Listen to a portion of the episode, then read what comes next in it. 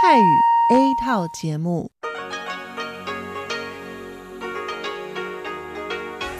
ที่นี่สถานีวิทยุเรดิโอไต้หวันอินเตอร์เนชันแนล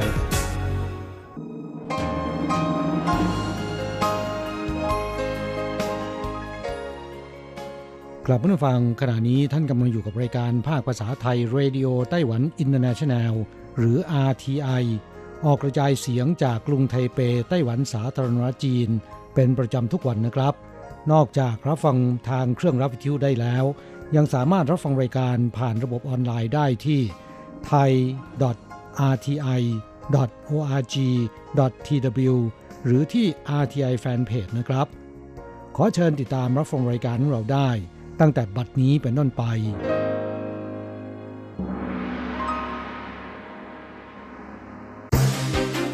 ลำดับแรก ขอเชิญติดตามรับฟัง ข่าวประจำวัน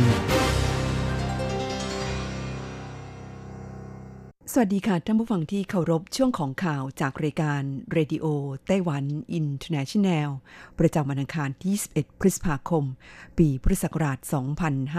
2562 สำหรับข่าวไต้หวัน มีดิฉันอัญชันทรงพุทธิ์เป็นผู้รายงานค่ะ หัวข้อข่าวมีดังนี้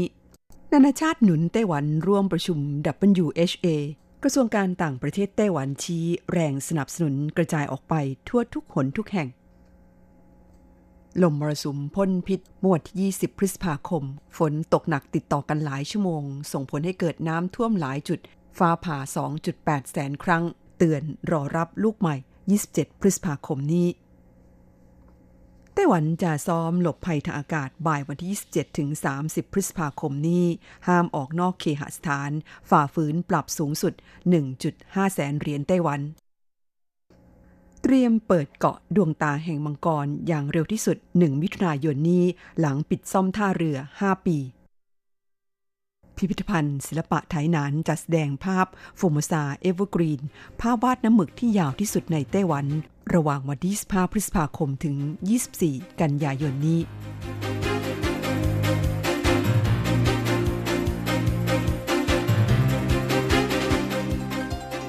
ต่อไปเป็นรายละเอียดของข่าวค่ะอันดับแรกไปดูข่าวที่นานาชาติหนุนไต้หวันร่วมการประชุม WHA กระทรวงการต่างประเทศไต้หวันชี้ แรงสนับสนุนกระจายออกไปทั่วทุกคนทุกแห่ง การประชุมสมัชชาอนามัยโลกหรือ WHA ครั้งที่ 72 เปิดฉากขึ้นเมื่อวันที่ 20 พฤษภาคม ณ กรุงเจนีวา ประเทศสวิตเซอร์แลนด์ แม้ปีนี้ไต้หวันไม่ได้รับเชิญให้เข้าร่วมการประชุม แต่ก็มีเสียงสนับสนุนจากประชาคมโลกมากขึ้นเป็นลำดับ กระทรวงการต่างประเทศไต้หวันสาธารณจีน แถลงในวันที่ 21 พฤษภาคมศกนี้ว่า ในปีนี้มีสมาชิกรัฐสภาหน้าใหม่ๆ จากหลายประเทศให้การสนับสนุนไต้หวัน อาทิประเทศเปรู 51 คน เอกวาดอร์ 14 คน ชิลี 87 คน เม็กซิโก 10 คน รวมถึงสมาชิกคนสำคัญของโคลัมเบียด้วย นอกจากนี้ยังมีสมาชิกรัฐสภาหน้าใหม่ของประเทศในแถบทะเลบอลติกรวม 90 คนจาก 3 ประเทศ ตลอดจนสมาชิกรัฐสภาของสาธารณรัฐเช็กและสโลวักอีก 100 คน นายหลี่เซียนจังโฆษกกระทรวงการต่างประเทศแถลงว่าสำหรับการสนับสนุนจากรัฐสภาของประเทศต่างๆ นั้น ในปีนี้มีมากเป็นประวัติการ จะเห็นได้ว่าตลอดช่วงเวลาหนึ่งปีที่ผ่านมานั้น ทุกฝ่ายได้ประสานความร่วมมือกัน และแรงสนับสนุนกระจายออกไปทั่วทุกคนทุกแห่ง เข้าต่อไปลมมรสุมพ่นพิษเมื่อวันที่ 20 พฤษภาคมฝนตกหนัก ฟ้าผ่า 2.8 แสนครั้ง เกิดน้ำท่วมหนักหลายจุด เตือนรอรับลูกใหม่ 27 พฤษภาคมนี้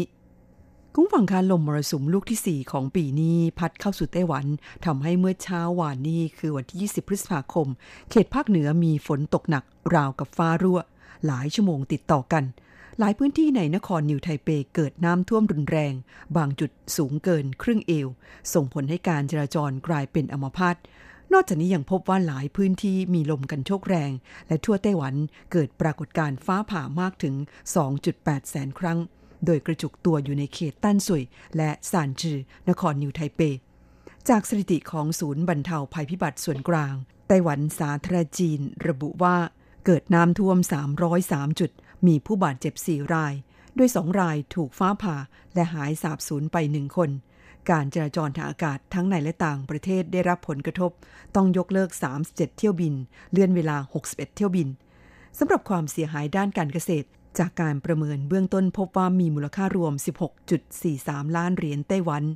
นครเกาชงและเมืองเจียอี้ถนนชำรุดต้องประกาศห้ามใช้ชั่วคราว 24 สาย และเตือนอาจเกิดอันตรายจากดินถล่มและหินร่วงอีก 104 สาย อย่างไรก็ดีกรมอุตุนิยมวิทยาเผยว่า ลมมรสุมในฤดูฝนลูกนี้ได้เคลื่อนตัวลงไปทางตอนใต้ของไต้หวัน ฝนที่ตกหนักได้ค่อยๆ ขยายลงสู่ภาคกลางและภาคใต้ตามลำดับ โดยเฉพาะเขตภาคใต้ต้องระวังฝนตกหนักในช่วงหลังเที่ยง โดยภาคกลางภาคใต้นั้น จะมีฝนตกถึงเช้าวันอังคารนี้ ผู้ช่วยศาสตราจารย์อูเต๋อหลง ผู้เชี่ยวชาญด้านอุตุนิยมวิทยา จากภาควิชาบรรยากาศศาสตร์ มหาวิทยาลัยจงยัง หรือ NCU เปิดเผยว่า ลมมรสุมลูกใหม่จะเคลื่อนตัวเข้าใกล้ไต้หวัน ในวันที่ 27 พฤษภาคมนี้ และจะทำให้โอกาสที่มีฝนตกเพิ่มสูงขึ้น เข้าต่อไปไต้หวันจะจัดซ้อมหลบภัยทางอากาศบ่ายวันที่ 27 ถึง 30 พฤษภาคมนี้ ห้ามออกนอกเคหสถาน ฝ่าฝืนปรับสูงสุด 1.5 แสนเหรียญไต้หวัน การซ้อมหลบภัยทางอากาศประจำปี 2562 ภายใต้รหัสวันอัน 42 มีกำหนดจะเริ่มขึ้นในเวลา 13นาฬิกา30 นาทีถึง 14นาฬิกาของวันที่ 27 พฤษภาคมนี้ ในเขตภาคเหนือคือเมืองอีหลัน จีหลง กรุงไทเป นครอยู่ไทเป นครเถาหยวน และเมืองซินจู ตามด้วยวันที่ 28 พฤษภาคม เขตภาคใต้ นครไถหนาน นครเกาฉงและเมืองผิงตง และเกาะจินเหมิน วันที่19พฤษภาคม เขตภาคตะวันออก เมืองฮวาเลียนและไถตง วันที่ 30 พฤษภาคม เขตภาคกลางได้แก่เมืองเหมียวลี่ นครไถจง เมืองจางฮั่วหนันโถยุนลินและเจียอี้รวมกับเกาะเพิงหู ระหว่างการซ้อมหลบภัยเป็นเวลา 30 นาที ประชาชนที่ออกมาเพ่นพ่านนอกเคหสถาน มีโทษปรับเป็นเงิน 30,000 ถึง 150,000 เหรียญไต้หวันและเนื่องจากในเขตภาคใต้มีแรงงานข้ามชาติ และผู้ตั้งถิ่นฐานใหม่จำนวนมาก สถานีตำรวจนครไถนานได้จัดทำแผ่นพับประชาสัมพันธ์ กฎระเบียบและข้อปฏิบัติระหว่างการซ้อมหลบภัยทางอากาศ เป็นภาษาจีน ภาษาอังกฤษ ภาษาไทย ภาษาเวียดนาม ภาษาอินโดนีเซีย ภาษาฟิลิปปินส์ภาษามาเลภาษาเกาหลี และภาษาญี่ปุ่น รวม 9 ภาษา โดยหวังว่าจะช่วยชาวต่างชาติเข้าใจวิธีปฏิบัติตน และไม่ฝ่าฝืนกฎระเบียบ ทั้งนี้ก่อนเริ่มซ้อมหลบภัยทางอากาศนั้น นอกจากมีการเปิดเสียงไซเรนแจ้งเตือนแล้ว ยังมีการแจ้งเตือนโดยส่งข้อความสั้น และส่งผ่านระบบแจ้งเตือนภัยพิบัติไปยังมือถือของประชาชน ในระหว่างซ้อมหลบภัย ห้ามประชาชนออกนอกเคหสถาน บ้านเรือนประชาชนและร้านค้าต้องปิดประตูหน้าต่าง และดับไฟ อีกทั้งจะมีการควบคุมการจราจร ห้ามรถวิ่งบนท้องถนนสำหรับทางด่วนอนุญาตให้ขับขึ้นได้ แต่ห้ามลง การจราจรทางอากาศ รถไฟ รถไฟความเร็วสูง และรถไฟฟ้ายังเปิดบริการตามปกติ แต่ห้ามผู้โดยสารออกนอกสถานีเข้าต่อไปเตรียมเปิดเกาะดวงตาแห่งมังกร อย่างเร็วที่สุด 1 มิถุนายนนี้ หลังปิดซ่อมท่าเรือ 5 ปี เทศบาลเมืองจีหลงเตรียมเปิดเกาะจีหลงอู่ซึ่งเป็นเกาะปะการังเล็ก ๆ มีพื้นที่ 0.24 ตารางกิโลเมตร อยู่ห่างจากเกาะไต้หวันไปทางทิศตะวันออกเฉียงเหนือประมาณ 6 กิโลเมตร เนื่องจากระบบนิเวศของป่าไม้บนเกาะและธรรมชาติของท้องทะเลโดยรอบที่สวยงามและอุดมสมบูรณ์ จึงได้รับสมญานามว่าเป็นดวงตาแห่งมังกรในอดีตเป็นสถานที่ท่องเที่ยวที่มีชื่อเสียงแห่งหนึ่งของเมืองจีหลง หลังปิดซ่อมแซมท่าเรือที่เสียหายจากพายุไต้ฝุ่นเป็นเวลา 5 ปี เตรียมจะเปิดให้นักท่องเที่ยวขึ้นไปเที่ยวชมได้อย่างเร็วที่สุดวันที่ 1 มิถุนายนนี้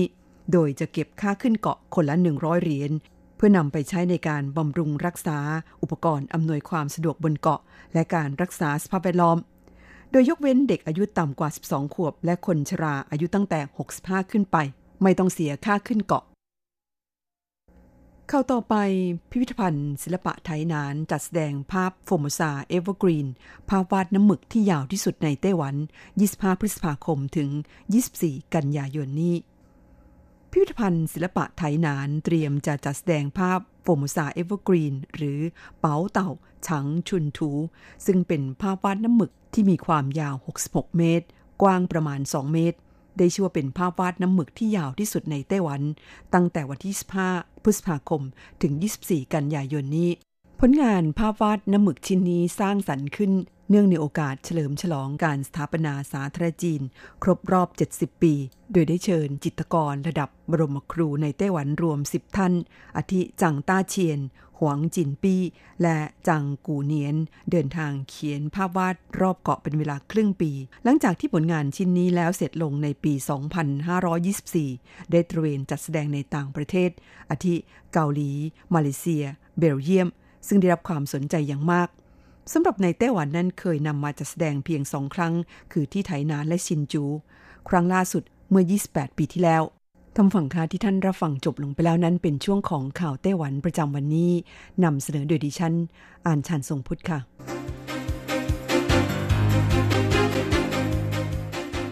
ต่อไปขอเชิญฟังข่าวต่างประเทศและข่าวจากเมืองไทยค่ะ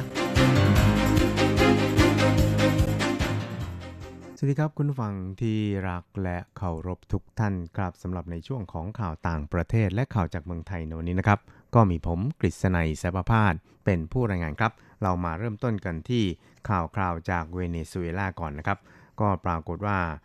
มีรายงานข่าวระบุว่ามาตรการลงโทษของสหรัฐต่อเวเนซุเอลาเหมือนจะทำให้เกิดการขาดแคลนน้ำมัน ที่เมืองใหญ่อันดับสองของประเทศนะครับ โดยที่นครมาราไคโบ ประชาชนต่อแถวรอเติมน้ำมันเป็นระยะทางหลายกิโลเมตร และผู้ขับรถบางรายนั้นกล่าวว่า ได้รอมานานแล้วเกือบ 24 ชั่วโมงทีเดียวครับ ครับรัสดัลเลนนะครับแห่งบริษัทหลักทรัพย์ Caracas Capital Markets บอกว่าการลงโทษทางเศรษฐกิจของอเมริกา มีส่วนทำให้ตลาดน้ำมันของเวเนซุเอลานั้น ระส่ำระสายเช่นนี้ครับ ครับแม้ว่าเวเนซุเอลานั้นจะเป็นประเทศที่มีแหล่งน้ำมันสำรองที่ใหญ่ที่สุดในโลก แต่การขาดแคลนเงินสด เพราะไม่สามารถส่งออกสินค้าได้อย่างเคย ก็ทำให้ประเทศไม่สามารถซื้อสินค้า ที่เป็นองค์ประกอบของการกลั่นน้ำมันดิบได้ครับในปีนี้รัฐบาลสหรัฐนั้นใช้มาตรการลงโทษต่อบริษัท PDVSA ซึ่งเป็นรัฐวิสาหกิจน้ำมันของเวเนซุเอลาเพื่อกดดันให้ประธานาธิบดีนิโคลัสมาดูโรออกจากตำแหน่ง และเปิดทางให้ผู้นำฝ่ายค้าน นายฮวนไกวโด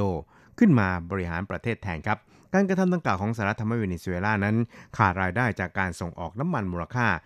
11,000 ล้านเหรียญสหรัฐ ซึ่งเจ้าหน้าที่อเมริกันกล่าวว่า เป็นเงินที่นายมาดูโรใช้สนับสนุนตนเอง ในการบริหารประเทศแบบเผด็จการครับครับช่วยเราไปติดตามข่าวๆจากเมืองไทยกันบ้างครับ เป็นข่าวเกี่ยวกับบรรยากาศที่พักประชาธิปัตย์นะครับ ก็ปรากฏว่ามีการประชุมสสพักนัดแรกทั้ง 52 คน ซึ่งถือเป็นการประถมนิเทศ โดยคาดว่าจะมีการพูดถึงท่าทีทางการเมืองของพักต่อการร่วมรัฐบาล กับพักพลังประชารัฐหรือไม่นะครับ ซึ่งเป็นที่น่าสังเกตว่าตั้งแต่ช่วงเช้า มีสสเดินทางมาที่พักอย่างต่อเนื่องครับ โดยเฉพาะนายอภิสิทธิ์เวชชาชีวะ อดีตหัวหน้าพักพร้อมกับกลุ่มสสที่ใกล้ชิด อย่างเช่น นายเทพไทยเสนพงศ์นายสาธิตปิตุเตชะ นายพนิษ วิกิตเศษนะครับก็มานั่งดื่มกาแฟแล้วก็พูดคุยยาวนานกว่า 3 ชั่วโมง ท่ามกลางกระแสข่าวว่า วันนี้ก่อนการประชุม กลุ่มของนายพีรพันธ์สารีรัฐวิภาค และนายกรจาติกวนิชซึ่งมีท่าทีสนับสนุน ให้พักประชาธิปัตย์ร่วมรัฐบาล กับฝั่งพักพลังประชารัฐ จะแท็กทีมมารวมตัวกัน และจะประกาศท่าทีของกลุ่มครับนอกจากนี้นายพิสิทธิ์ยังปฏิเสธที่จะแสดงความคิดเห็น ต่อกระแสข่าวที่ระบุว่า หากพรรคประชาธิปัตย์ตัดสินใจร่วมรัฐบาล กับพรรคพลังประชารัฐ จะตัดสินใจลาออกจากการเป็นสส โดยย้อนถามว่าข่าวมาจากไหน และไม่ขอตอบข้อคำถามที่เป็นข่าวโคมลอยครับ สุดท้ายครับเราไปดูข่าวเกี่ยวกับที่ทำเนียบรัฐบาลนะครับพลตรีอภิสิทธิ์ชัยยนุวัฒน์ผู้ช่วยโฆษกประจำสำนักนายรัฐมนตรี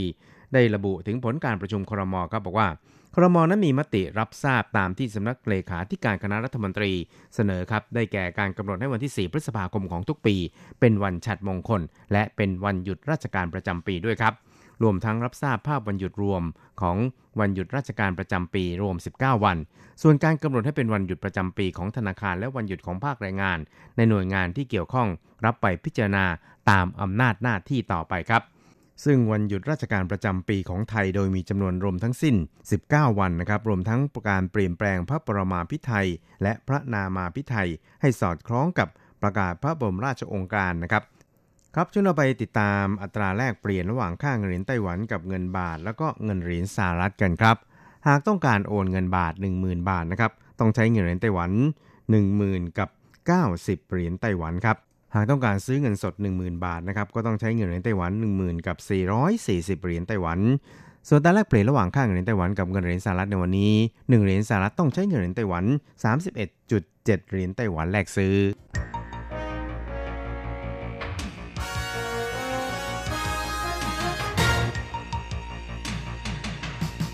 วิทยาการที่ก้าวหน้า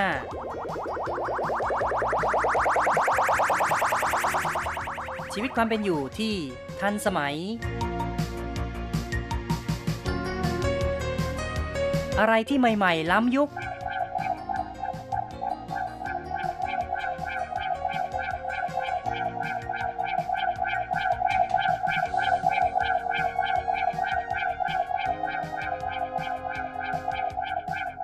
ขอเชิญติดตามในไต้หวันไฮเทค ดำเนินรายการโดย แสงชัย กิตติภูมิวงศ์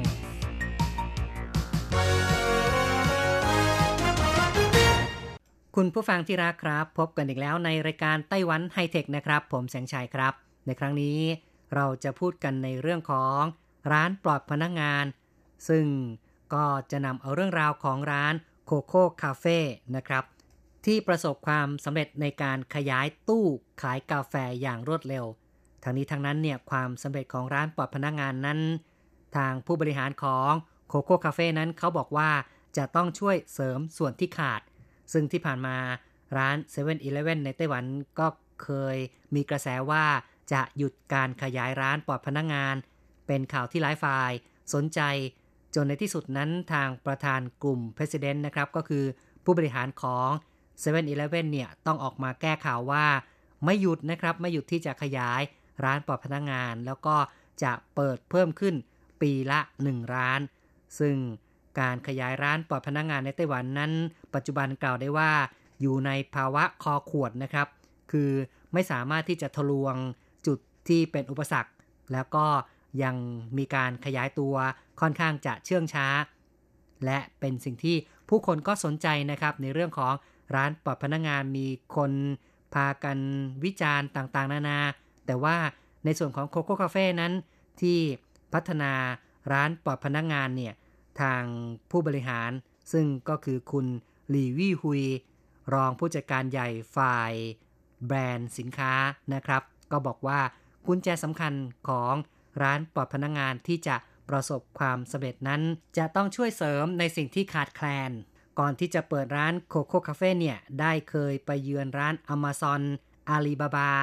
แล้วก็ยังได้ไปสำรวจร้านขายของอัตโนมัติของญี่ปุ่น หรือว่าเครื่องจำหน่ายอัตโนมัติในญี่ปุ่น ในที่สุดนั้นเขาก็สรุปได้ว่ากุญแจแห่งความสำเร็จนั้น มี 2 ประการด้วยกัน ประการแรกนั้น จะต้องเปิดในบริเวณที่ โดยรอบนั้นไม่มีร้านค้าอื่น ๆ ที่ให้บริการเหมือนกัน หรือว่าเปิดบริการในขณะที่ คนอื่นไม่ให้บริการสำหรับในกรณีร้าน X Store ของ 7 e เ e ่ e ที่มีคนวิเคราะห์ว่าผู้คนทั่วไปนั้น ไม่นิยมใช้บริการ เพราะเห็นว่าการซื้อกับร้านที่มีพนักงงานนั้น จะดีกว่าแม้ต้องเข้าแถวก็ยอมเนี่ยในกรณีนี้นี่นะครับ คุณหลี่วี่ฮุยก็ให้ความเห็นว่า เป็นเพราะความรู้สึกของคนธรรมชาติของคนนั้นยังไม่เคยชินกับร้านปลอดพนักงงาน ในภาวะที่ราคาสินค้า สินค้าที่ขายเหมือนกันทุกอย่าง ผู้คนก็จะเลือกร้านที่มีพนักงานมากกว่า เขากล่าวเสริมว่า ถ้าหากร้านปลอดพนักงานนั้น ให้บริการที่สามารถเพิ่มมูลค่าได้ หรือว่ามีแรงจูงใจอื่นๆ อย่างเช่น ราคาถูกกว่า หรือว่าหาซื้อสินค้าที่ไม่ได้ในร้านทั่วไป รวมถึงการใช้งานที่ง่าย ก็จะทำให้ผู้คนยอมรับมากขึ้น แต่ถ้าหากว่าไม่มีการตอบสนองอะไร หรือว่าให้บริการอะไรที่เป็นพิเศษ ผู้บริโภคก็ยากที่จะยอมรับหรือว่าเปลี่ยนความเคยชิน จากเหตุผลข้างต้นนะครับ ทางโคโค่คาเฟ่จึงได้เลือกทำเลที่ตั้งโดยคำนึงว่า บริเวณโดยรอบนั้น จะต้องเป็นจุดที่ไม่ค่อยมีร้านสะดวกซื้อ หรือว่ามีร้านกาแฟลูกโซ่ตั้งอยู่ อย่างจะเลือกสถานที่ตามสถานีรถไฟฟ้า ตามจุดทางเข้าของห้างค้าปลีกหรือว่า ห้างไฮเปอร์มาร์เก็ตหรือว่าอยู่ในตึกสำนักงานขนาดใหญ่ ประการต่อไปนั้น ก็จะให้บริการแบบ 24 ชั่วโมง ซึ่งแน่นอนว่าเครื่องจำหน่ายกาแฟของโคโค่คาเฟ่นั้น เปิดบริการ 24 ชั่วโมง และก็มีราคาที่ยอมรับได้ โดยขนาด 12 ออน ราคาจะอยู่ประมาณ 30-40 เหรียญไต้หวัน นับว่าต่ำกว่ากาแฟของร้านสะดวกซื้อ ที่จะขายกันประมาณตั้งแต่ 40-45 เหรียญไต้หวันขึ้นไป ในส่วนของเครื่องทำกาแฟของโคโค่คาเฟ่นั้นก็เป็นเครื่องที่ใช้งานง่าย ไม่ซับซ้อน หยอดเหรียญก็ได้ หรือว่าใช้บัตรแบบ e-payment ก็ได้ เครื่องทำกาแฟอัจฉริยะนะครับของโคโค่คาเฟ่นั้น ใช้พื้นที่ไม่ถึง 4 ตารางเมตร ตั้งอยู่ตามทางเข้าของไฮเปอร์มาร์เก็ตในจุดโดยสารรถสาธารณะ หรือว่ารถไฟฟ้า ในอาคารสำนักงานขนาดใหญ่หรือว่าตามสถานศึกษาโดยรอบนะครับ ซึ่งในปีนี้ก็มีการขยายเพิ่มเป็น 180 เครื่อง ในการพัฒนาเครื่องจำหน่ายกาแฟอัจฉริยะนี่นะครับ ทางโคโค่คาเฟ่ก็ได้ร่วมมือทางด้านเทคโนโลยีกับบริษัทของเยอรมัน และมีการเปิดสาขาแรกในเดือนธันวาคมของปี 2018 เพียงเวลาแค่ 4 เดือนเท่านั้นก็ขยายไปแล้วถึง 80 เครื่อง และ อย่างที่กล่าวไว้ในปีนี้ก็จะเป็น 180 เครื่อง อีกทั้งในปีหน้านะครับ คือปี 2020 นั้นก็ตั้งเป้าว่าจะขยายเพิ่มขึ้นอีก 1 เท่าตัว ที่ผ่านมาเนี่ยทางโคโค่คาเฟ่นั้นก็ไปเปิดตัวในต่างประเทศก่อนนะครับ คือรุกไปที่ในอเมริกาก่อนแล้วด้วย ในเดือนมีนาคมของปี 2018 นั้น ได้เข้าไปในอเมริกา ซึ่งปัจจุบันก็มีอยู่ประมาณ 100 เครื่อง ตั้งอยู่ตามโรงพยาบาล อยู่ในอาคารสำนักงานขนาดใหญ่ แม้แต่ในโรงยิม ศูนย์ออกกำลังกาย หรือแม้แต่สนามกีฬาของ NBA ที่ลอสแองเจลิสนะครับ ก็มีเครื่องขายกาแฟของโคโค่คาเฟ่ตั้งอยู่ ก็ถือว่าเป็นความน่าภาคภูมิใจของไต้หวันนะครับ เป็นบริษัทของไต้หวันที่สามารถขยายไปต่างประเทศ จากการที่ประสบความสำเร็จนั้น ในอเมริกาก็หันเข้ามาในไต้หวันนะครับ ก็ได้เริ่มขยายสาขามากขึ้นเรื่อยๆ คุณหลี่วี่ฮุยเนี่ยก็บอกว่าในเวลา 2 ปีที่ร่วมวิจัยพัฒนากับทางเยอรมันนั้น ก็สามารถผลิตเครื่องกาแฟเครื่องแรกที่สามารถควบคุมจากระยะไกลได้ และสามารถรับการจ่ายเงินผ่านโมบายเปย์เมนต์ก็ได้ เป็นเครื่องกาแฟเฉริยะ ในไต้หวันนั้น เปิดร้านสาขาในรูปแบบแฟรนไชส์ซึ่งก็คือเปิดรับผู้ที่เข้ามาร่วมธุรกิจ และก็มีชื่อเสียง เป็นที่ยอมรับมากขึ้น ในเดือนมีนาคมนั้นได้ทำสถิตินะครับ ผู้เข้าร่วมแฟรนไชส์เดือนเดียวมีมากถึง 40 เครื่องทีเดียว คุณหลี่วี่ฮุยนั้นบอกว่า brand position นะครับ หรือว่าการกำหนดสถานะของแบรนด์โคโค่คาเฟ่นั้น ก็อยู่ระหว่างร้านสะดวกซื้อกับร้านกาแฟลูกโซ่ เพราะฉะนั้นเนี่ยก็จะพยายามแทรกเข้าไปอยู่ในย่านการค้าหรือว่าย่านธุรกิจที่ไม่มีร้านสะดวกซื้อหรือว่าร้านกาแฟ ลูกโซ่ตั้งอยู่ เป็นการตอบสนอง ให้ผู้บริโภคนั้นสามารถดื่มกาแฟได้ทุกที่ตลอดเวลา พยายามแทรกซึมเข้าไปในแห่งหนต่างๆ ภายใต้พื้นที่ไม่ถึง 4 ตารางเมตร ให้บริการกาแฟแบบบดผงแล้วก็ชงสดนะครับ และยังมีเครื่องดื่มอื่น ๆ ที่มีหลากหลาย กาแฟนั้นก็มีทั้งแบบอเมริกาโน่อิตาลีลาเต้คาปูชิโน่และก็มีเครื่องดื่มประเภทช็อกโกแลตนม ชานม ชามะนาว ราคาจำหน่ายนั้นก็อยู่ที่30ถึง40 เหรียญไต้หวัน ถือว่าถูกกว่าร้านสะดวกซื้อ จึงมีศักยภาพในการแข่งขันมากกว่า ความสำเร็จของโคโค่คาเฟ่นั้นก็อยู่ที่ว่าต้นทุนต่ำกว่าร้านกาแฟทั่วไป ซึ่งคุณหลีวี่ฮุยนั้น ได้เปิดเผยว่าปกติแล้วการเปิดร้านกาแฟเนี่ยก็จะมีต้นทุนที่สำคัญอยู่ 3 อย่าง นั่นก็คือ ต้นทุนของ พนักงาน ต้นทุนของค่าเช่า แล้วก็น้ำไฟ ใน 3 ส่วนนี้ถือว่าเป็น 3 ส่วนสำคัญนะครับ เป็นต้นทุนหลักของร้านกาแฟ แต่การติดตั้งเครื่องกาแฟโคโค่คอฟฟี่เนี่ยนะครับ มีต้นทุนเท่ากับ 1 ใน 10 ของร้านกาแฟปกติ จึงสามารถสร้างผลกำไรได้สูงถึงประมาณ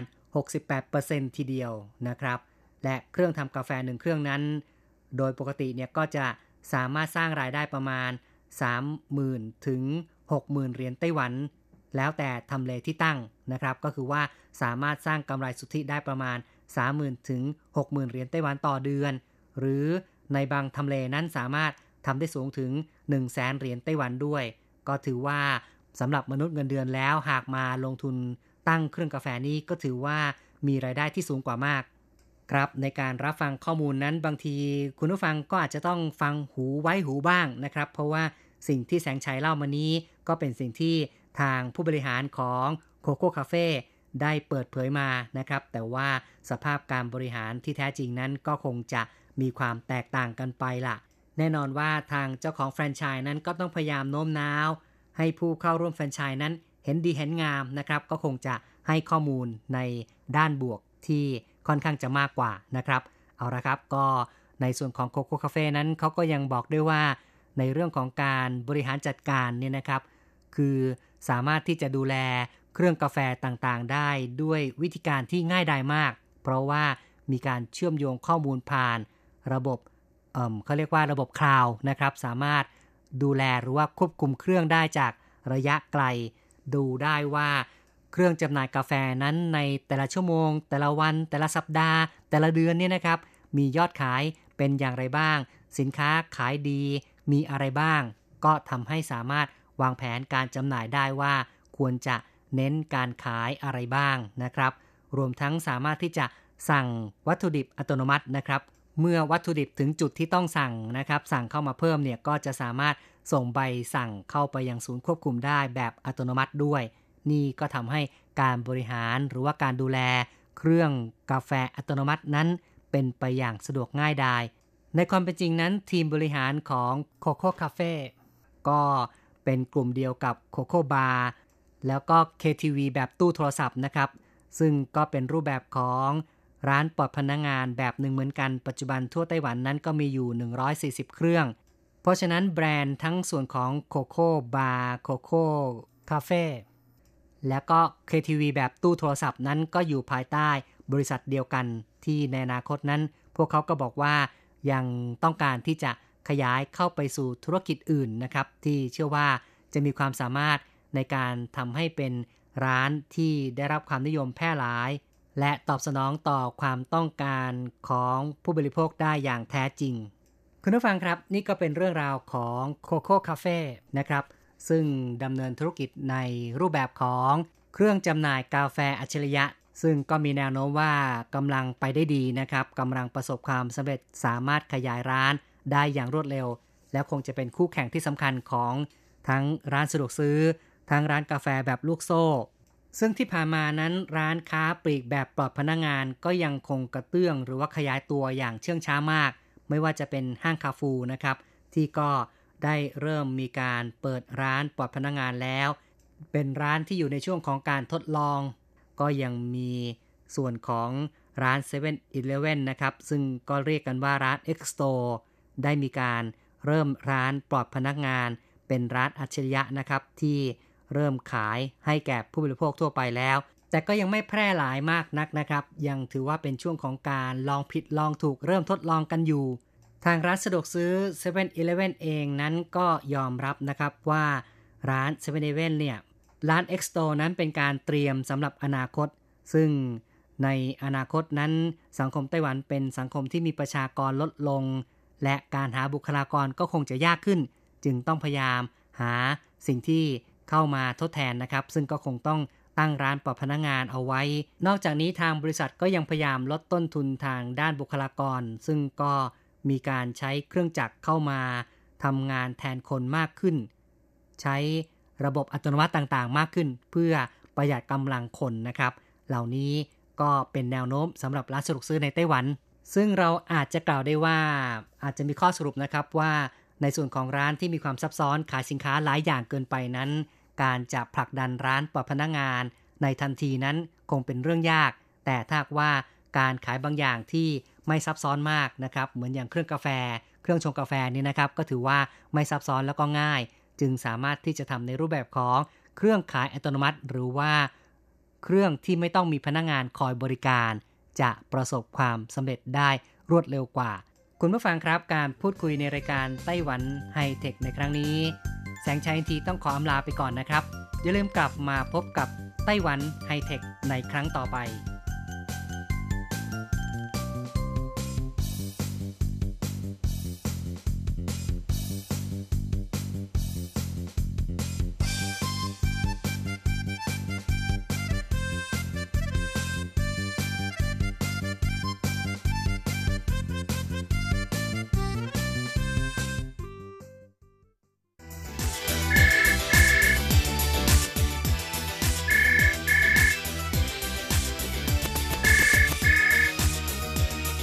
ที่นี่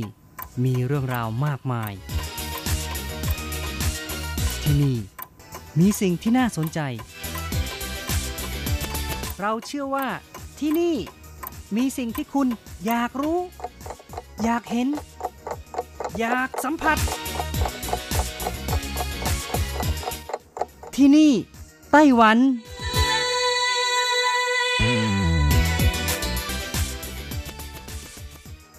วัสดีค่ะ คุณผู้ฟังที่รักทุกท่าน พบกันช่วงเวลาที่นี่ไต้หวันกับรจรัสจันสุวรรณพร้อมกับเนื้อหาสาระดีๆ ที่เกี่ยวข้องกับในไต้หวันมาเล่าสู่กันฟังประจำทุกสัปดาห์ ในวันนี้ก็เช่นกันนะคะ ก็ยังคงมีเรื่องราวดีๆ เกี่ยวกับ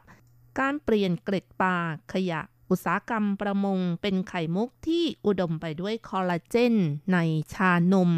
มาเล่าสู่กันฟังค่ะ ค่ะคุณฟังคะอยากดื่มบ้างไหมคะ ชานมไข่มุกคอลลาเจนค่ะ โอ้โห อันนี้รับรองว่ามีประโยชน์กับสุขภาพแน่นอนนะคะ เพราะว่าปัจจุบันเกล็ดปลานำมาผลิตเป็นอาหารเสริมแคลเซียม และคอลลาเจนมากมาย ด้วยการใช้เทคโนโลยีขั้นสูงนะคะ มียี่ห้อหลากหลายซะด้วยค่ะ เนื่องจากว่าสามารถดูดซึมดีกว่า แล้วก็ราคาถูกกว่าเอาอย่างอื่นมาทำค่ะ และ อินเทรนในผู้สูงอายุที่มีปัญหาในเรื่องของกระดูกและข้อค่ะ ซึ่งในความเป็นจริงแล้ว เกล็ดปลาก็เป็นขยะนะคะ แหม ขยะสามารถเปลี่ยนเป็นทองคำได้ นี่เป็นเรื่องใหญ่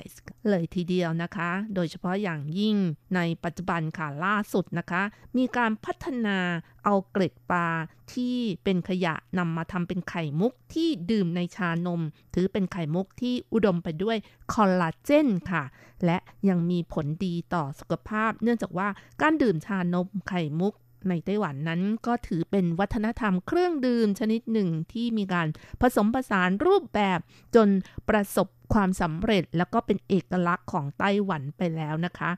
ในเรื่องของธุรกิจเครื่องดื่มของไต้หวันที่มีการสร้างสรรค์เป็นอย่างดีเลยนะคะทำให้เกิดห่วงโซ่ธุรกิจตั้งแต่วัตถุดิบ การแปรรูป การผลิตเครื่องจักร แล้วก็อุปกรณ์ที่เกี่ยวข้องต่างๆนะคะ รวมทั้งการบรรจุภัณฑ์ร้านเครื่องดื่มเฟรนช์ชายต่างๆนะคะ มูลค่าธุรกิจทั้งหมดนี่ที่เกี่ยวข้องก็ต้องบอกว่ามีจำนวนมหาศาลเหมือนกันนะคะ มีประมาณ 1.5 ล้านล้านเหรียญไต้หวัน ถือเป็นธุรกิจตัวแทนแห่งความภาคภูมิใจของคนไต้หวันซะด้วยนะคะสำหรับใครก็ตามที่อยู่ในไต้หวันหรือว่าเดินทางมาเที่ยวไต้หวันก็คงขาดไม่ได้ที่จะหาเครื่องดื่มอร่อยอร่อยอย่างชานมไข่มุกมาดื่มแน่นอนเลยค่ะ เพราะว่าการดื่มชานมไข่มุกก็บอกแล้วนะคะ มีการผสมผสานรูปแบบจนประสบความสำเร็จเป็นเอกลักษณ์แล้วนะคะ แล้วก็มีการสร้างสรรค์มีการพัฒนาต่อยอดทำให้ไข่มุกที่ทำออกมานั้น มีความหลากหลาย มีการใช้วัตถุดิบที่เป็นธรรมชาติไม่เพียงแต่มีแป้งอย่างเดียวนะคะ อย่างเช่นว่ามีการนำน้ำตาลแดงหรือว่าน้ำตาลอ้อยนะคะ มาเคี่ยวกับไข่มุกให้อร่อย จนมีกลิ่นหอมหวานชวนแก่การดื่ม หลังจากที่เติมนมสดเข้าไป ว้าว อย่างนี้ก็ต้องบอกว่าอร่อยแน่นอนเลยค่ะ หรือแม้แต่ใช้ผลไม้ซึ่งเป็นผลิตผลทางการเกษตรนำมาเคี่ยวไข่มุกให้อร่อย จนมีกลิ่นหอมหวานชวนต่อการรับประทาน แล้วก็มีประโยชน์กับร่างกายที่พัฒนาโดยศาสตราจารย์เซี่ยเป่าเฉียนนะคะ แห่งมหาวิทยาลัยเทคโนโลยีผิงตง ซึ่งในส่วนของการผลิตไข่มุกผลไม้นี้นะคะ วิจัยพัฒนามาจากกล้วยหอมบ้างเอ่ยหรือแม้แต่สับปะรด แก้วมังกรต่างๆ เป็นต้นนะคะ เนื่องจากว่าท่านศาสตราจารย์ท่านนี้นะคะ เล็งเห็นมูลค่าของตลาดเครื่องดื่มชานมไข่มุกที่มีการบริโภคเม็ดไข่มุกวันหนึ่งเนี่ยตั้ง 300 ตันเลยทีเดียว จะเป็นการช่วยระบายสินค้าเกษตร และเป็นการเพิ่มมูลค่าของสินค้าเกษตรอีกด้วย ค่ะ ว่าไปแล้วนะคะ การดื่มชานมไข่มุกก็ต้องบอกว่า ความอร่อยอยู่ที่ชาและไข่มุกค่ะ โดยเฉพาะอย่างยิ่งไข่มุกที่เวลาเคี้ยวแล้วมีความเหนียวหนึบหนึบหรือว่าหนึบหนึบเหนียวเหนียวภาษาจีนเรียกว่า คิวถันนะคะ คิวคิวอร่อยอร่อยนะคะ จะดื่มกันเกือบทุกวันเลยค่ะ คนที่ชอบดื่มนะคะ และชานมไข่มุกก็เป็นเครื่องดื่มที่เริ่มขายกันตั้งแต่ปี 1890 จนถึงปี 1990 หลังจากที่เปิดตัวขายกันแล้วก็ได้รับความนิยมบริโภคของหลายๆ คนไม่ว่าจะเป็นเด็กเอ่ยวัยรุ่นหรือว่าผู้ใหญ่นะคะ จนในเวลาต่อมาได้รับความนิยมในต่างประเทศเช่นกันค่ะ แม้แต่เมืองไทยก็ขายกันเยอะนะคะ มีต้นตำรับบ้างเจ้าตำรับอะไรเกิดขึ้นเยอะแยะเลยนะคะ และซึ่งเจ้าไข่มุกที่อยู่ในเครื่องดื่มนั้น ความเป็นจริงแล้วก็มีส่วนประกอบหลักก็คือสตาร์ทนะคะ หรือภาษาจีนเรียกกันว่าเตี้ยนเฟินค่ะ ซึ่งโดยส่วนใหญ่แล้วก็ผลิตมาจากแป้งมันสำปะหลัง หรือว่าแป้งมันฝรั่ง หรือแป้งมันเทศนะคะ จากนั้นใส่น้ำตาลและน้ำแล้วก็ทำให้เป็นเม็ดกลมๆเล็กๆ ตามที่ต้องการจะเม็ดเล็กเม็ดใหญ่ก็แล้วแต่นะคะ และด้วยคุณสมบัติของ starch นี้เองนะคะ ที่ทำให้เม็ดกลมๆที่ต้มสุกแล้วมีความเหนียว มีความหนึบ เวลาเคี้ยวแล้วเกิดความอร่อย ยิ่งเคี้ยวยิ่งมันนะคะ และถ้าต้องการให้ไข่มุกมีความหนึบเหนียวมากขึ้น ผู้ประกอบการบางเจ้าก็เติมกลูเตนข้าวสาลีเข้าไปนะคะ จนเกิดความเหนียวมากขึ้น แล้วก็บางทีก็เติมแป้งข้าวโพด แป้งดัดแปรต่างๆ เป็นต้นค่ะ เพื่อให้ไข่มุกมีความเหนียวหนึบ เป็นเอกลักษณ์ของแบรนด์ หรือเติมน้ำตาลทราย น้ำตาลอ้อยลงไป เกิดความหวานหอม เหนียวหนึบ อย่างที่บอกมาข้างต้นนะคะ แต่ว่าอย่างไรก็ตามค่ะ ตอนนี้นะคะไต้หวันก็กำลังพัฒนาไข่มุกที่เหนียวหนึบคิวทัน อร่อยอร่อยอีกแบบหนึ่งก็คือสกัดมาจากเกล็ดปลาที่อุดมไปด้วยคอลลาเจนที่มีประโยชน์กับร่างกายค่ะ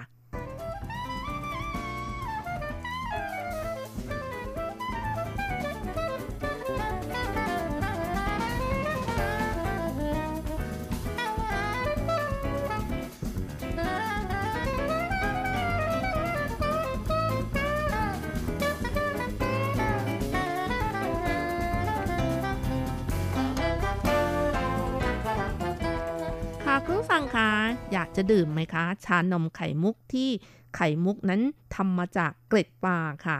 แหมเต็มไปด้วยคอลลาเจนนะคะ จะก็มีประโยชน์กับร่างกายมาก อยากจะดื่มบ้างไหมคะ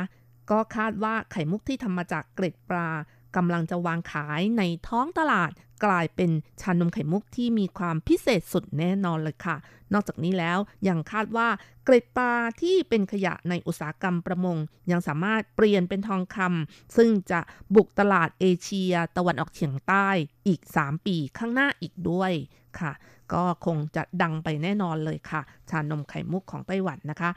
แต่ว่าก่อนที่จะพูดถึงเรื่องของการพัฒนาเกล็ดปลาที่เป็นของทิ้งจากอุตสาหกรรมประมงนำมาผลิตเป็นไข่มุกที่เหนียวหนึบในรูปของคอลลาเจน ที่ใช้ในเครื่องดื่มชานมไข่มุก ที่จะเป็นสิ่งที่นิยมกันในไต้หวันแล้วก็ชาวต่างชาติในอนาคตนะคะ ก็มาฟังดูว่าเกล็ดปลานั้นมีประโยชน์อะไรบ้างค่ะค่ะ ประโยชน์ของคอลลาเจน สกัดจากเกล็ดปลา ก็ช่วยให้ผิวหนังอ่อนวัย ว้าว อันนี้ฟังแล้วคงอยากจะดื่มแน่นอนเลยค่ะ แล้วก็ที่สำคัญนะคะ ลดรอยเหี่ยวย่น รอยตีนกา แล้วก็ผิวหนังที่หยาบกระด้าง ว้าว อันนี้ก็ชอบค่ะ แล้วก็ยังทำให้ผิวหนังกระชับแน่น เพิ่มความชุ่มชื้นให้กับผิวหนัง แล้วก็ป้องกันการแห้งจากแสงแดด แล้วก็รอยแผลเป็นนะคะ จะทำให้บาดแผลหายเร็วอีกด้วย อีกทั้งบำรุงเล็บและเส้นผมดูแล้วเป็นคนที่มีสุขภาพดี สร้างความแข็งแรงให้กับข้อต่อ ลดความเสี่ยงในการเกิดโรคกระดูกที่เกิดจากการขาดคอลลาเจนค่ะ และที่สำคัญนะคะยังมีอีกอย่างก็คือสร้างกล้ามเนื้อ และช่วยเผาผลาญไขมันในร่างกาย ว้าว อย่างนี้นะคะ ก็ต้องบอกว่าเหมาะสำหรับคนที่ต้องการลดความอ้วนด้วยค่ะ ค่ะต่อไปค่ะก็จะมาพูดถึงบริษัทที่ผลิตไข่มุกที่มาจากการแปรรูปของเกล็ดปลาในรูปแบบของคอลลาเจนนะคะ ซึ่งก็คือเป็นบริษัท ใหม่ที่จัดตั้งโดยกลุ่มนักศึกษาที่ได้รับการสนับสนุนและคำแนะนำมาจากมหาวิทยาลัยเทคโนโลยีเกาสงค่ะ โดยใช้เทคนิคการแปรรูปจากผลิตภัณฑ์พลอยได้จากเกล็ดปลา สกัดเป็นไข่มุกคอลลาเจน อันเป็นการเพิ่มมูลค่าทางเศรษฐกิจให้กับเกล็ดปลาอีกทางหนึ่งด้วย ซึ่งในอนาคตนะคะ หากผู้บริโภคต้องการ กินไข่มุกในชานมที่สกัดมาจากคอลลาเจนของเกล็ดปลา ก็เพียงจ่ายเงินเพิ่มอีก 15 เหรียญไต้หวันเท่านั้นค่ะ ก็จะได้ชานมไข่มุกที่แสนอร่อย อุดมไปด้วยคอลลาเจนนะคะ นอกจากนี้แล้วเป้าหมายในอนาคตอีก 3 ปีข้างหน้า ก็จะมีการขยายตลาด ไข่มุกในชานม ที่ทำมาจากเกล็ดปลาในรูปแบบของคอลลาเจนนี้ไปยังประเทศเอเชียตะวันออกเฉียงใต้อีกด้วย เพราะว่าประเทศเหล่านี้นะคะ มีอุตสาหกรรมประมงเยอะแยะเลยนะคะ ถือเป็นตลาดใหญ่ค่ะสำหรับบริษัทใหม่ที่จะตั้งโดยกลุ่มนักศึกษานี้ก็อยู่ภายใต้ของโครงการสร้างธุรกิจใหม่ U Start ของกรมพัฒนาเยาวชน กระทรวงศึกษาธิการไต้หวันค่ะ สนับสนุนให้นักศึกษาจบใหม่ หรือว่านิสิตที่กำลังศึกษาอยู่ สร้างสรรค์ผลงานจากการเรียนรู้ด้วยการจัดตั้งกลุ่มบริษัท โดยมีรัฐบาลให้สถานที่ทดลองในการสร้างธุรกิจใหม่ และในครั้งนี้นะคะ ก็มีศาสตราจารย์ใช่เมลิงรวมทั้งศูนย์อบรมสร้างสรรค์ผลงานของมหาวิทยาลัยเทคโนโลยีเกาสงให้คำแนะนำ กับกลุ่มบริษัทนักศึกษา สาขาผลิตภัณฑ์อาหารทะเลที่จัดตั้งบริษัท ทรัพยากรชีวภาพค่ะ และยังได้รับเงินสนับสนุนการสร้างธุรกิจทั้งสองช่วงด้วยจำนวนเงินถึง1ล้าน5หมื่นเหรียญไต้หวันจากกระทรวงศึกษาธิการอีกด้วย นายหวังชิงหยางนะคะ ผู้ก่อตั้งบริษัทก็ชี้ว่า ทั่วไต้หวันเพียงแค่โรงงานแปรรูป ที่มีการจดทะเบียนถูกต้องตามกฎหมาย ก็มีมากกว่า 161 แห่งแล้วค่ะ แล้วในแต่ละปีจะมีของที่ไม่ใช้หรือของที่ทิ้งจากผลิตภัณฑ์ทางทะเลประมาณ 270,000 ตันค่ะนายหวังยังบอกอีกด้วยว่า ของที่ต้องการทิ้งจากผลิตภัณฑ์ทางทะเล จะทิ้งโดยพลักการก็ไม่ได้เช่นกันจะเป็นต้องจ้างคนมาขน แล้วก็ทำความสะอาด การจ้างคนไปขนทิ้งก็ถือเป็นต้นทุนอย่างหนึ่ง เพราะฉะนั้นทางบริษัทก็เลยนำมาแปรรูปเป็นผลิตภัณฑ์ ถือเป็นการช่วยเหลือผู้ประกอบการ และยังช่วยเหลือเกษตรกรรายย่อยอีกด้วย ยิ่งไปกว่านี้ก็ยังเป็นการเพิ่มมูลค่าผลิตภัณฑ์ของผู้บริโภคอีกด้วยค่ะ ซึ่งการต่อยอดครั้งนี้นะคะ คณะผู้ผลิตก็ใช้เครื่องจักรอัตโนมัติพัฒนาเอาเกล็ดปลาที่เดิมทีต้องการทิ้ง มาผลิตเป็นของเหลวคอลลาเจน และไข่มุกคอลลาเจนค่ะ นายหวังชิงหยางยังบอกอีกว่า เราสามารถทำได้ชนิดที่นำกลับมาใช้ได้ทั้งหมด แม้แต่กากและน้ำที่ต้องการทิ้งจากเกล็ดปลานะคะ ก็ยังสามารถนำกลับมาผลิตได้ หรือนำมาใช้ใหม่ได้ ยกตัวอย่างในส่วนของไข่มุกคอลลาเจนนั้นใช้เกล็ดปลาที่ผ่านการสกัดคอลลาเจน แล้วก็เอากากที่เหลือ นำมาผลิตเป็นไข่มุกคอลลาเจนอีกครั้งหนึ่ง ว้าว ถือว่าสุดยอดเลยนะคะ มีการใช้แบบคุ้มค่าจริง ๆ ไม่ว่าจะเป็นกากก็ยังใช้ได้นะคะค่ะนายหวังชิงหยางบอกว่าผลิตภัณฑ์คอลลาเจนที่ขายตามท้องตลาดนั้น ส่วนใหญ่อยู่ในรูปแบบของผง แต่ในส่วนของที่ทางบริษัทผลิตนั้น มีความต้องการให้ผู้บริโภครู้ว่า กินได้เห็นได้ แหม อันนี้ถ้าเอามือไปจับก็จับได้เช่นกันนะคะ แต่ว่าอันหลังนี้รัชรัตเติมเองค่ะ เพราะฉะนั้นทางบริษัทก็เลยผลิตเป็นไข่มุกเกล็ดปลา ในรูปของคอลลาเจน ก็ทำให้ผู้บริโภครู้สึกว่าได้กินคอลลาเจนอย่างแน่นอนค่ะ โดยไข่มุกคอลลาเจนจากเกล็ดปลานั้น สามารถใส่ในเครื่องดื่มอื่น ๆ ได้ หรือว่าผลิตภัณฑ์อาหารเย็นค่ะ ค่ะ คุณผู้ฟังคะเวลาของรายการหมดลงแล้วค่ะ อย่าลืมค่ะ ก็กลับมาติดตามเรื่องราวดีๆ กับรจรัสในช่วงเวลาที่นี่ไต้หวัน สัปดาห์หน้าเวลาเดียวกันสำหรับวันนี้ขอให้ทุกท่านโชคดี มีความสุขสวัสดีค่ะ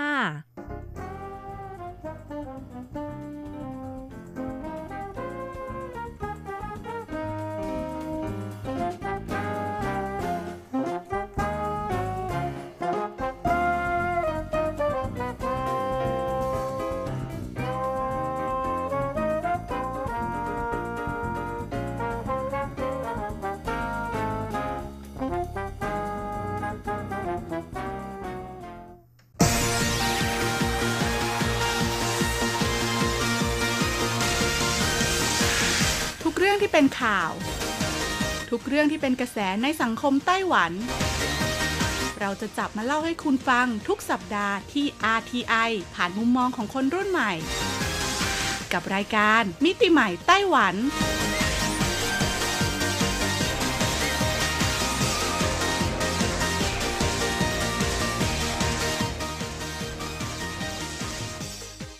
วัสดีค่ะ คุณผู้ฟังอทีไอที่เคารพทุกท่านขอต้อนรับเข้าสู่รายการมิติใหม่ไต้หวันค่ะ รายการที่จะนำเสนอเรื่องราวดีๆ ที่เกิดขึ้นในไต้หวัน ผ่านมุมมองของคนรุ่นใหม่นะคะ กับดิฉันดีเจยุ้ยมณพรชัยวุฒิค่ะต้องบอกเลยนะคะว่าเรื่องราวของเราในสัปดาห์นี้ยังเป็นเรื่องราวที่เกี่ยวข้องกับแวดวงของการศึกษาค่ะ ซึ่งก็ต่อเนื่องมาจากสัปดาห์ที่แล้วเลยนะคะ ที่เราได้พูดถึงการสร้างในส่วนของกิจกรรมให้กับน้องๆนักเรียนนักศึกษา ด้วยฝีมือของคนรุ่นใหม่ค่ะ เปรียบเสมือนว่าเราเนี่ยสร้างห้องเรียนนอกโรงเรียนนะให้กับน้องๆนะคะ ได้เข้ามามีส่วนร่วม แล้วก็ได้เข้ามาศึกษาหาความรู้ แล้วก็สามารถนำความรู้ที่ได้เนี่ยไปต่อยอดการใช้งานในชีวิตประจำวันได้ด้วยนั่นเอง เรามาดูกันต่อดีกว่านะคะว่ากลุ่มคนเมืองเร่ร่อนนะคุณผู้ฟัง หรือที่ภาษาจีนเรียกว่า The International นะคะ City Wanderer Education Association หรือว่าสมาคมการศึกษาคนเมืองเร่ร่อนเนี่ยเขายังมีกิจกรรมอะไรนะคะ ในการส่งเสริมการเรียนรู้ให้กับเด็กๆ ที่อาศัยอยู่ในไต้หวันกันอีกบ้าง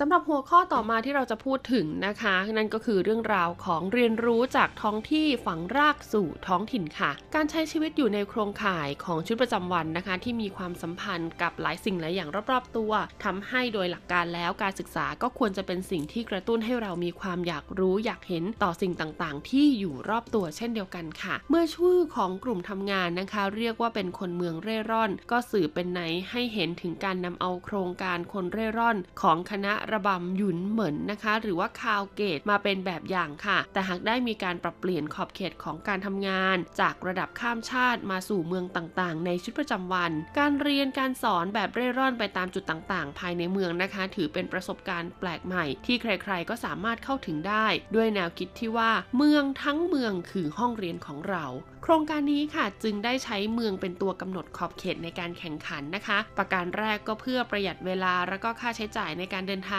ประการที่ 2 ก็เพื่อให้ผู้เข้าแข่งขันเนี่ยสามารถนำเอาทรัพยากรที่มีอยู่ในแต่ละท้องถิ่นเนี่ยมาประยุกต์ใช้ในการตั้งเป้าหมายของการทำงาน รวมทั้งนะคะยังสามารถนำเอาจุดเด่นของแต่ละท้องที่มาผนวกรวมเข้าไว้ด้วยกัน ซึ่งคุณเจียนอี้เจียนะคะ ผู้ได้รับมอบหมายให้เป็นผู้บริหารโครงการเนี่ยย้ำว่าการแข่งขันในแต่ละพื้นที่ค่ะนอกจากจะมีเป้าหมายที่ต้องบรรลุให้ได้ทั้ง 4 ด้านแล้ว ยังมีเป้าหมายที่เพิ่มเติมก็คือการค้นหาเอกลักษณ์ค่ะ เขาได้ยกตัวอย่างเช่นนะคะ ผู้แข่งขันในเขตเกาสงเนี่ยจะต้องพยายามค้นหาประวัติความเป็นมาของท่าเรือเกาสง หรือต้องไปเยือนโบราณสถานในพื้นที่ที่มีคุณค่าทางศิลปะวัฒนธรรมเป็นต้น ซึ่งจริง ๆ แล้วนะคะ ก็มีนักเรียนนักศึกษาจำนวนไม่น้อย ที่ใช้ชีวิตอยู่ในเมืองแห่งนี้เพียงเพื่อจุดประสงค์ในการเรียนต่อเท่านั้น การกำหนดเป้าหมายแบบนี้ค่ะจะช่วยสร้างความผูกพันในเชิงที่เรียกได้ว่าลึกซึ้งนะคะ ระหว่างผู้คนกับท้องถิ่นให้เพิ่มมากขึ้นด้วยนั่นเอง ในส่วนของ Good Step Studio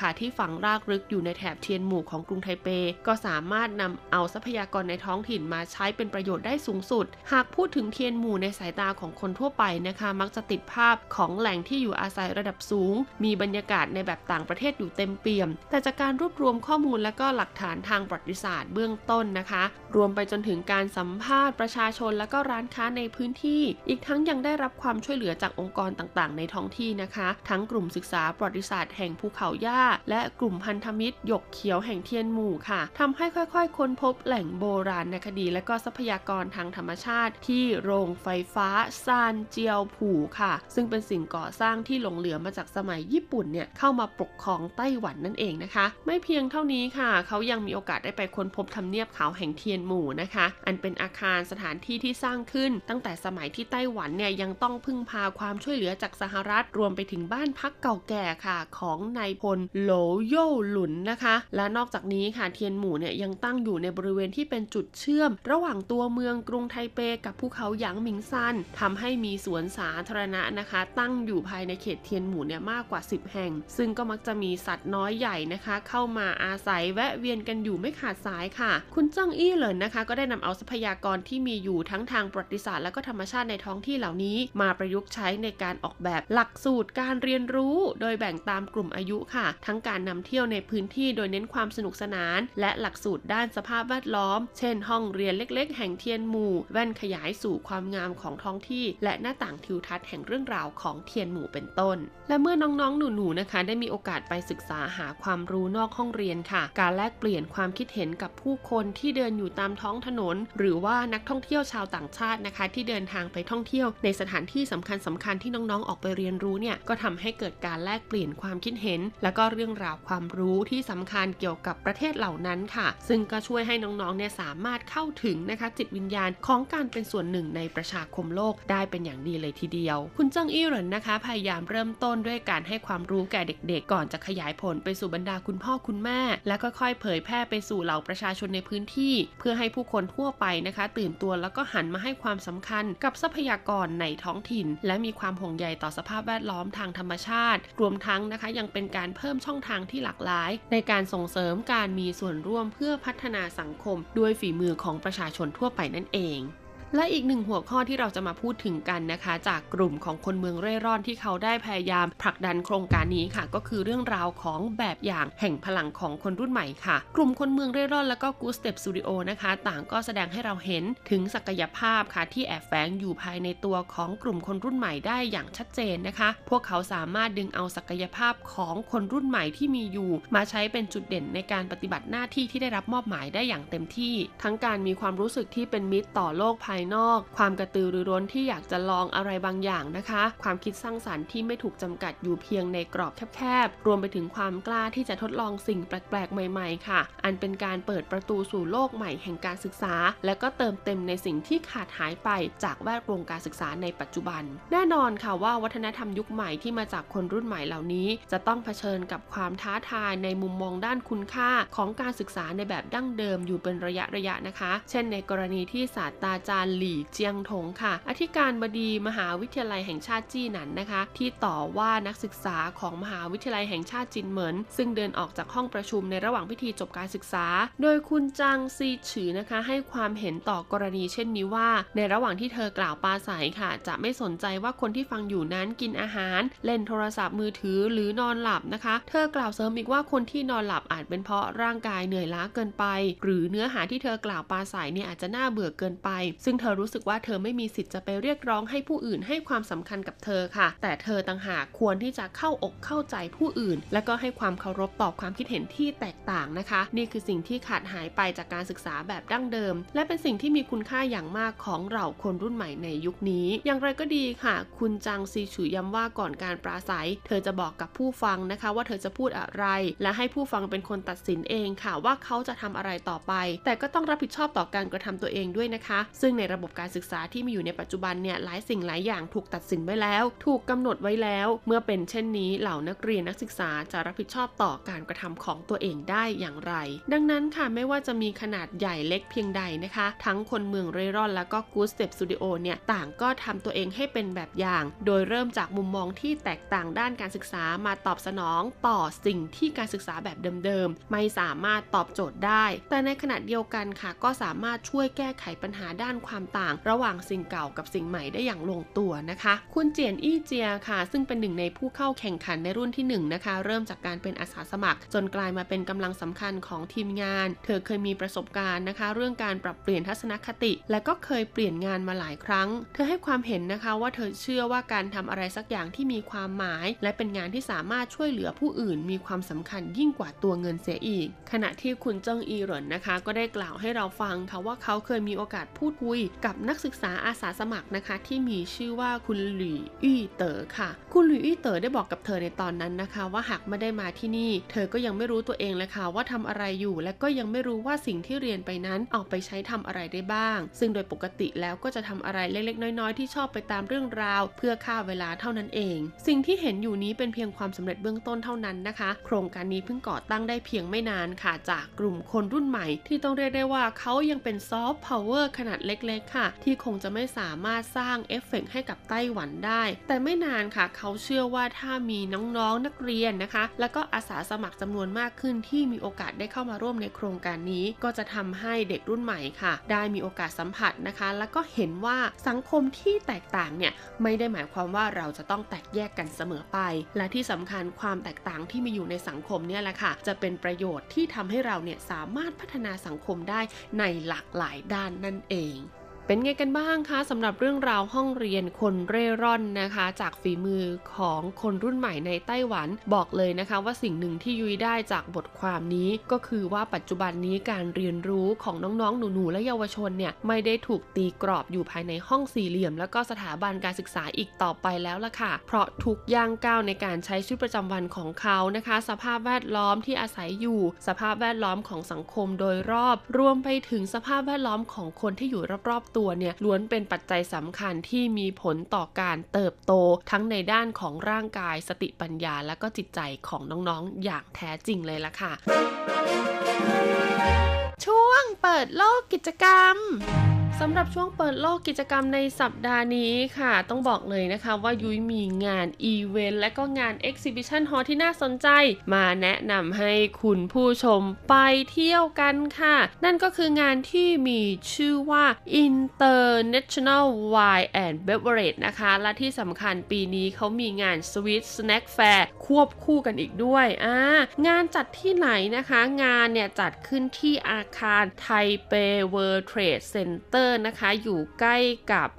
ตึกไทเป 101 นั่นเองนะคะ ในฮอที่ 3 และฮอที่ 1 ค่ะ ต้องบอกเลยนะคะที่แบ่งเป็น 2 ฮอเนี่ย เพราะว่าอย่างที่บอกคือเขามี 2 งาน ฮอแรกเนี่ยจะเป็นเรื่องราวของไวน์และก็เครื่องดื่มจากนานาชาติค่ะ หากใครจำได้นะคะ ว่ารายการเลาะรั้วครัวไต้หวันเนี่ยได้พูดถึงเรื่องราวของไวน์เหล้านะคะ แล้วก็บรั่นดีที่ต้องบอกเลยว่าผลิตโดยไต้หวันแท้ๆงานนี้ค่ะใครอยากเห็นของจริงและอยากซื้อนะคะผลิตภัณฑ์เครื่องดื่มแอลกอฮอล์ในไต้หวัน หรืออาจจะไม่ใช่แอลกอฮอล์ก็ได้นะ แต่เป็นเครื่องดื่มไต้หวันแท้ๆสามารถไปกันได้ที่งานนี้เลยนะคะ แล้วก็ฮอข้างๆกันค่ะ ก็เป็นเรื่องราวของ sweet snack ค่ะ เป็นเรื่องราวของงานแฟร์ที่เกี่ยวกับขนมหวานของทานเล่น โอ้ยนะ งานนี้บอกเลยว่าอมยิ้มช็อกโกแลตขนมหลากหลายจากทั่วโลกเลยทีเดียวนะคะ จะมาจัดแสดงจัดโชว์ให้คุณผู้ฟังนะคะ ได้ซื้อได้หาได้ช็อปกันอย่างจุใจเลยทีเดียว ใครที่เป็นสายรักขนมอ่า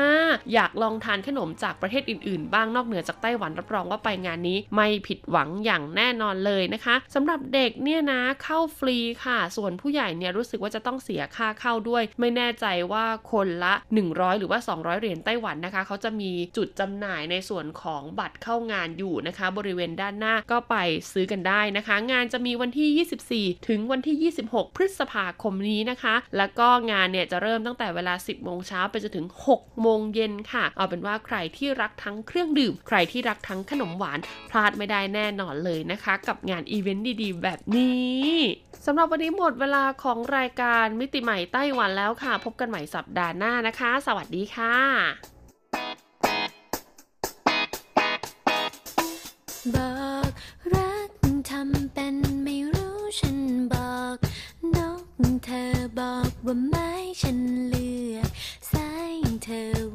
横跨地关